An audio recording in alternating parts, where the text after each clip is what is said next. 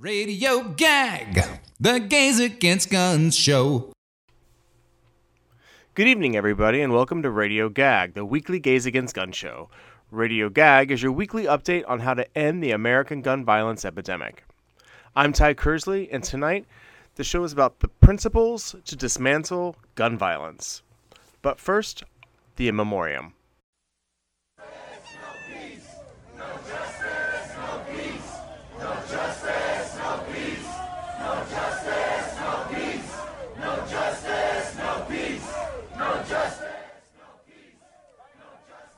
In tonight's In Memoriam, we honor two young men who were killed while protesting the police shooting of Jacob Blake.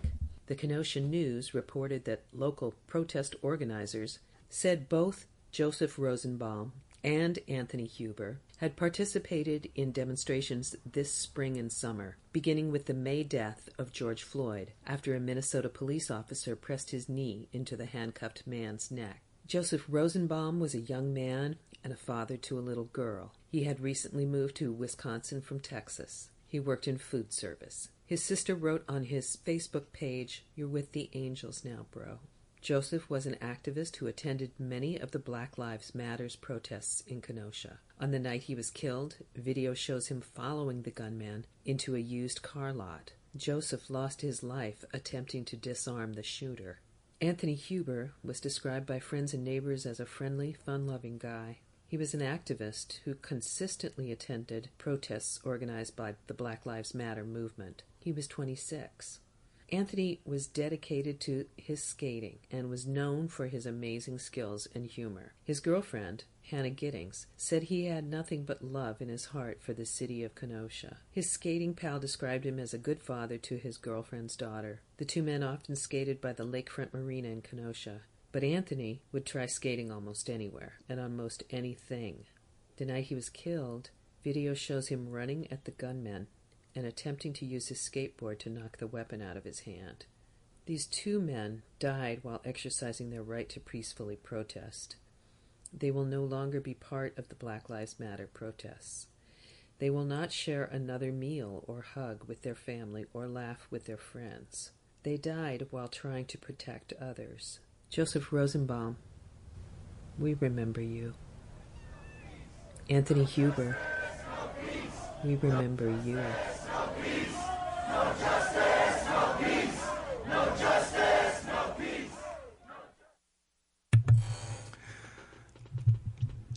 Okay, once again, this is Ty Kersley with Radio Gag. I have two guests tonight um, Sarah Kniznik and Chris Patterson. Um, I have met them by being a gun violence prevention activist, and they are as well. Uh, normally, I would get into the news. I will quickly say before I introduce them, I did want to check on Kenosha after the Trump visit. And as far as I can see now, it says earlier in the day, a few hundred supporters and detractors of Trump gathered in the city center intersection of Kenosha, mixing and engaging each other and shouting matches at times, but there were no reports of violence, and that comes from ABC. We will be discussing this, but I just want to see uh, Sarah, Chris, are you there? We are. Yes. Thank you.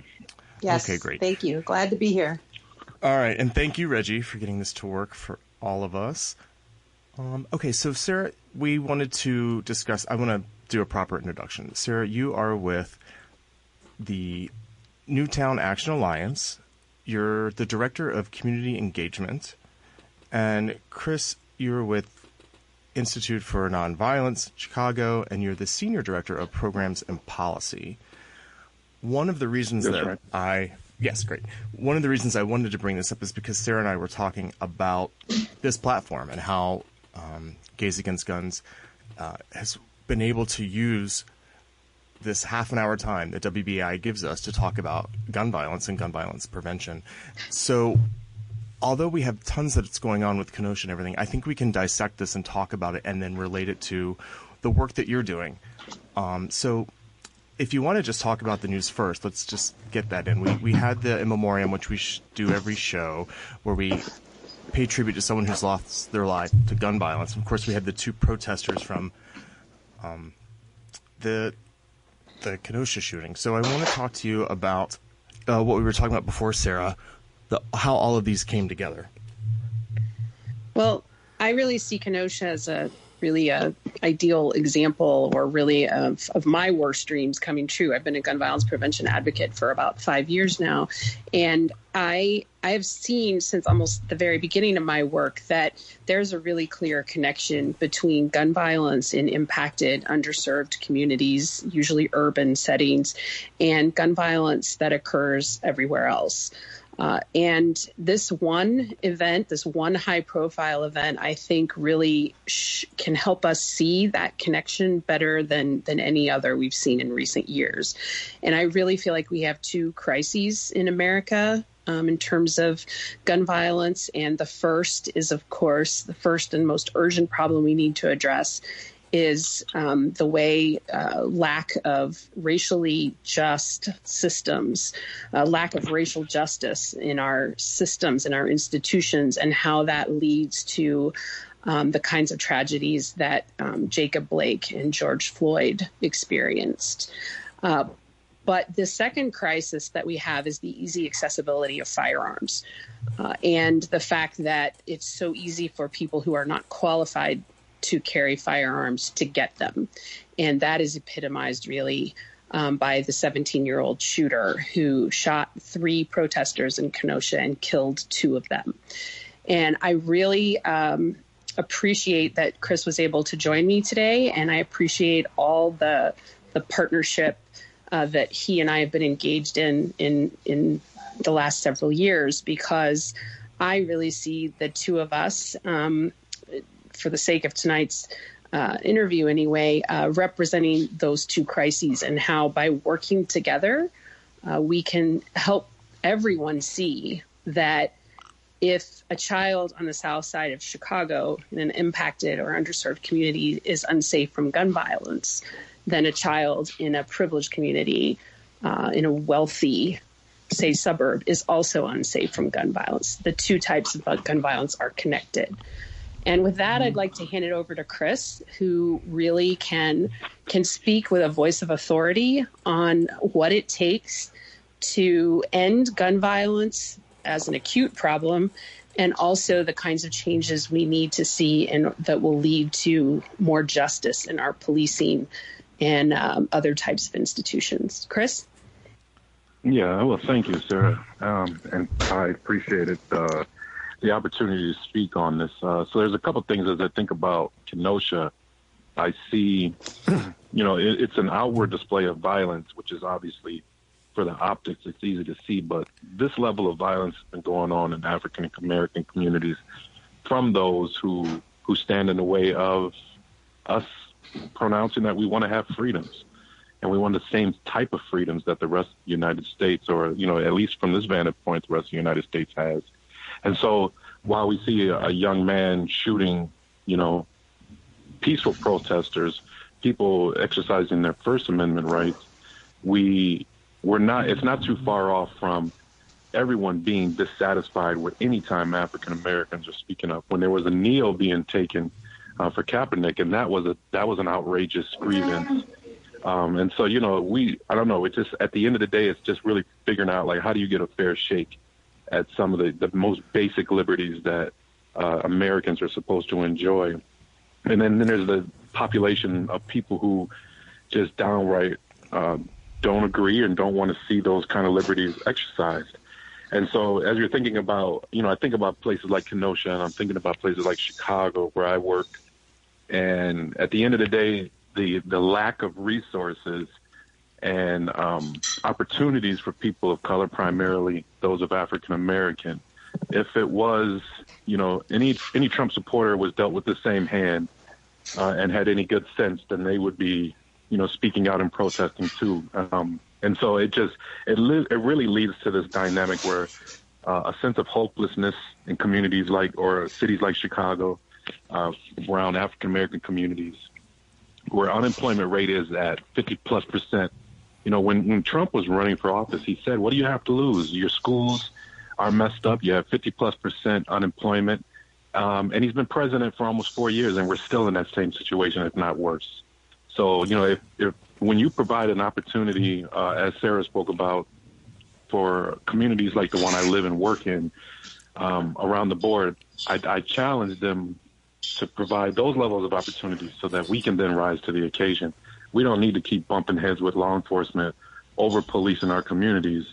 Um, you know, when that when that sense of hope is is in place, right? So, uh, you know, I appreciate you know the, the, the partnership Sarah and I have, um, and, and and other people in Chicago trying to move the needle on this. Uh, but Kenosha is just an example of what is happening every day in, in, in, in America. We just so happen to see it attached to a assault rifle this time. Right. And it's and, all coming together around one event, right? Right. So this discussion, uh, I decided to call the show "The Principles to Dismantle Gun Violence," and that should sound familiar to you, Chris. What, what we've identified the three, you know, problems. The two main problems being access to guns, and then, um, like you said, over policing. Do you also see this as a representation of the battle that you're dealing with? And you, you did say that before, but what principles are you looking for to try to solve these issues? Because we can highlight them. Like you said, there's people that are ignoring them or want this to happen for some reason. What are some of the principles yeah. you would go ahead? Yeah, yeah, yeah. So I, it's it's fairly simple for us on the ground here in Chicago, and I would imagine it looks the same way in New York and Los Angeles. You know, there's no mistake that you know men who look like myself and younger um, are not given the same opportunities. Period. Our schools are not funded to the same level. Uh, we have schools that are part of one system here in Chicago, Chicago public school system, and yet a, a school in Lincoln Park, which is a fluent community, looks completely different than a, a, school that's in the West Garfield Park, one of the poorest neighborhoods in the in the city. So now that's not by happenstance. And for elected officials and whoever uh, is pulling the purse strings, should, just know in their conscience that you know a third grader is not given the same opportunities that another third grader has. Right, that's unconscionable. That that that could be part of the, the dynamic, and people still allow it to happen. Right, and so, you know, the the, the unemployment rate, the, the targeting of African American men in the justice system uh, for you know um, draconian tra- crack laws, even though there there are a smaller percentage of those who even use hard drugs, and yet the majority of those who are incarcerated. And so, what happens with a young African American man or any African American man who has now a felony record, uh, just trying to get an employment opportunity or a job that's going to be living wages, is is an a, is an impossible task in a lot of cases. And so again, like we have, meaning housing as well, right? So you have this situation that is it's a complete setup where you can't get an opportunity to have a job, housing, um, and oftentimes schools have failed. And for us in the African American community, yeah, there there always needs to be, and in any community, there always needs to be a strong family network. But the community safety support has always been a safety net for everyone else. So if you're living in a place like the one I work in, the one I live in, and if you don't have um, a strong family network, then your community needs to be a safety net. In this case, it's not. And that is a government, that is a society problem. Can I can I um, kind of add and make the I'd like to try to make the connection now to yes thanks um, the the second crisis we talked about, which is the easy accessibility of firearms by people who are not qualified to have them.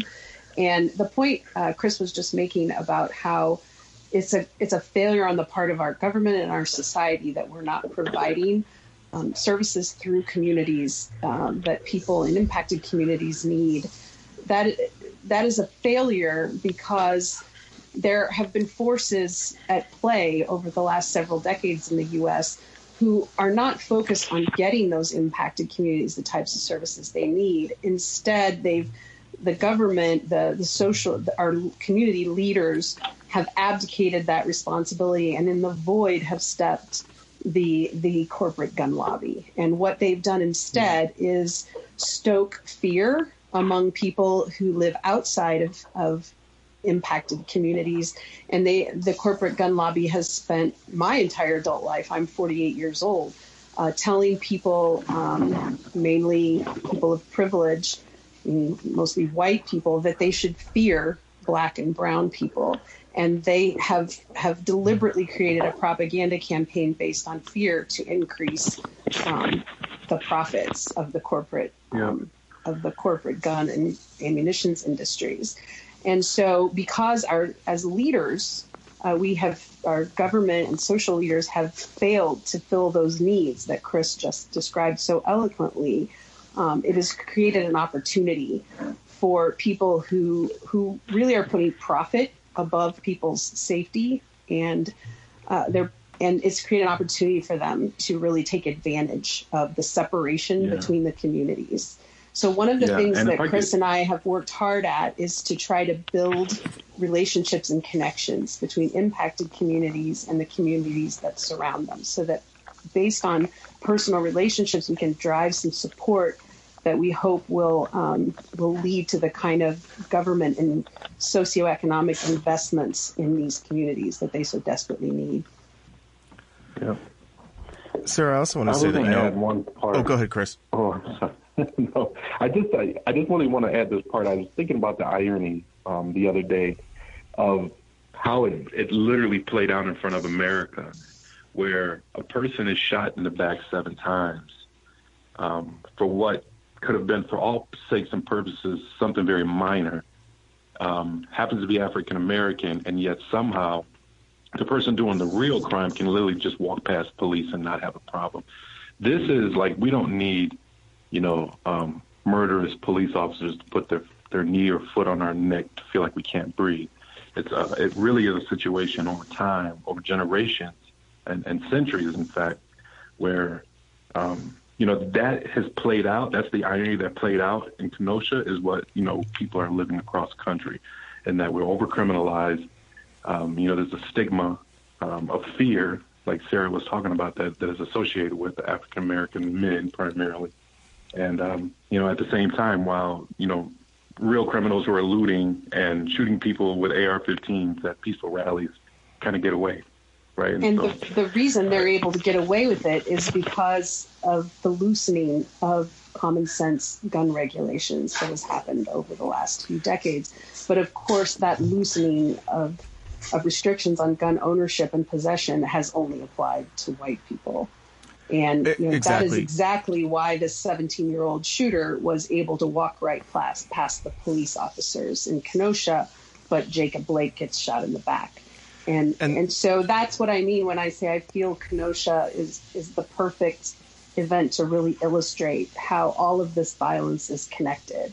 And and we're not safe in privileged communities if our brothers and sisters in impacted communities are not safe. And no other event in recent memory, and I've paid really close attention to this movement round the clock for the last several years, and no other event in recent memory really illustrates that point as well as this one.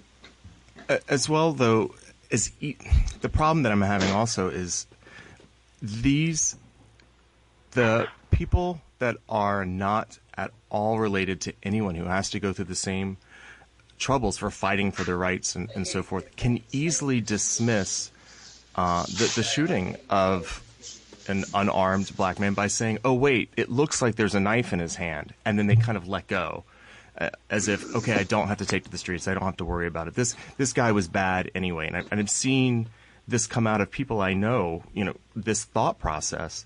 They're looking for a reason to dismiss it because it's too hard to fix, is what they're thinking. So one of the main reasons I wanted to uh, highlight, Chris, the work that you're doing is because you are bringing two communities together to understand the impact on both of them, even though they are being either highlighted or presented to us in a different way. Yeah, So how- absolutely. So I, there's yeah, there's a couple. So there's a thought around associated with this, and I think this is where the the, the partnership with Sarah uh, comes in for us working, you know, on the ground in the city of Chicago, is because this problem is larger than us, you know, and then you know it seems that for for so long, like we've had countless and, and, and thousands and tens of thousands of African American men and women uh, killed by handguns, and it, and it gets no momentum, no steam. And I do think that it's easy for even good folks, good white people who live in other communities to kind of turn and look the other way because it's not us. But one of the correlations that we're drawing on and talking about when we're, we are making our rounds are that there's a there's an equal number of gun deaths that are happening every year, and it's primarily white men, right? And that's by suicide. And so to think that, you know, and then when the school shootings happen, and then shootings of malls, like those those things are happening primarily outside of African American communities on a large scale. And for me, it just I you know my frustration, and we called it a few years ago. I just don't want people in affluent communities to start having their kids gunned down in the middle of the street before they start paying attention, right? And it doesn't have it's not an African American a problem, right? It's it's an American problem. It's the violence of problem uh, that happens in our in our country, you know. And I and I know Sarah can definitely speak to this. It's one of the pieces that we talk about often. Uh, but we need America to wake up, right? And and I think and I'll give you the, the other correlation. The other thought around that was, you know, no one paid attention when it was African Americans overdosing on heroin until white America started overdosing on heroin right? And this country has a real hard time. Like same thing with the recession. It was African American. It wasn't a problem until America had a recession. And so it's like, at what point do we kind of just wake up and, and get with the program and then make common sense gun law? We have seatbelt laws, but we don't have gun gun sense laws. All right. I do have well, to stop I think us the soon. important thing. Oh, I just I'll just Go wrap ahead. up I'll get. I'll cut something that- else out. Oh, I'll make it real quick. So uh, he just Chris just made the point that we we need common sense gun safety laws. Those can't happen without impacted and affluent communities coming together to demand that change. Um, and and that's really you said a few moments ago, Ty. A lot of people, especially uh, who have the privilege of choosing whether or not to pay attention to the problem of gun violence in impacted communities. So, in other words, people from affluent communities, they, they it's easy for them to see a reason why somebody like Jacob Blake um, may have been treated the way he was, and it's just too hard to to to deal with the problem. Well, Chris and I are, are here to tell everyone listening that it's not too hard to deal with the problem. We are succe- succeeding at bringing communities together uh, so that we can get the kinds of policy and legislative changes and cultural changes that we need to end both of these crises. Uh, it can be done, um, and we'd like nothing more than to bring thousands of people along with us. Uh, I want to thank you, Sarah and Chris, once again. Um, Chris Patterson is with the Institute for Nonviolence Chicago, and Sarah's with Newtown Action Alliance. I want to thank you for discussing this. Like I said before, it's going to go by very fast. Um, I will say this. Uh, any other time that we have something that you want to come back and talk about, this is the platform for it, or anyone else that you know uh, in uh, GVP. So we're, we're open to um, to everyone uh, to discuss their perspective and, and the work that they're doing. So thank you again. Thank you. Thank And you. uh, once again, thank you for listening to Radio Gag. Uh, we will be back next Tuesday, and we are on every Tuesday at 6.30 p.m. Do not forget that you can listen to our previous shows at any time on the WBAI website or on any major podcast platform.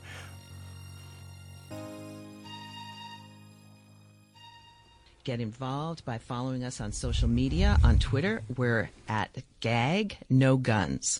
On Insta and Facebook, we're Gays Against Guns New York. Like, share, tweet, watch, repost. Help us get the word out. And to find out more about having a fabulous time with us, please go to gaysagainstguns.net.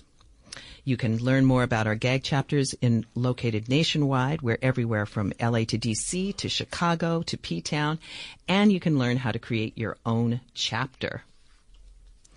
And the biggest way that you can support our show is become a WBAI buddy. We are a unique show. You can call to pledge 516-620-3602. You can donate online www.give number 2 wbai.org. You could send a check to Pacifica WBAI 388 Atlantic Avenue, Brooklyn 11217. But get out there, open up your wallet, and support us because you know you are an activist and you are part of community radio. And you especially know that when you give to WBAI and become a BAI buddy in the name of Radio Gag. So thank you all. God.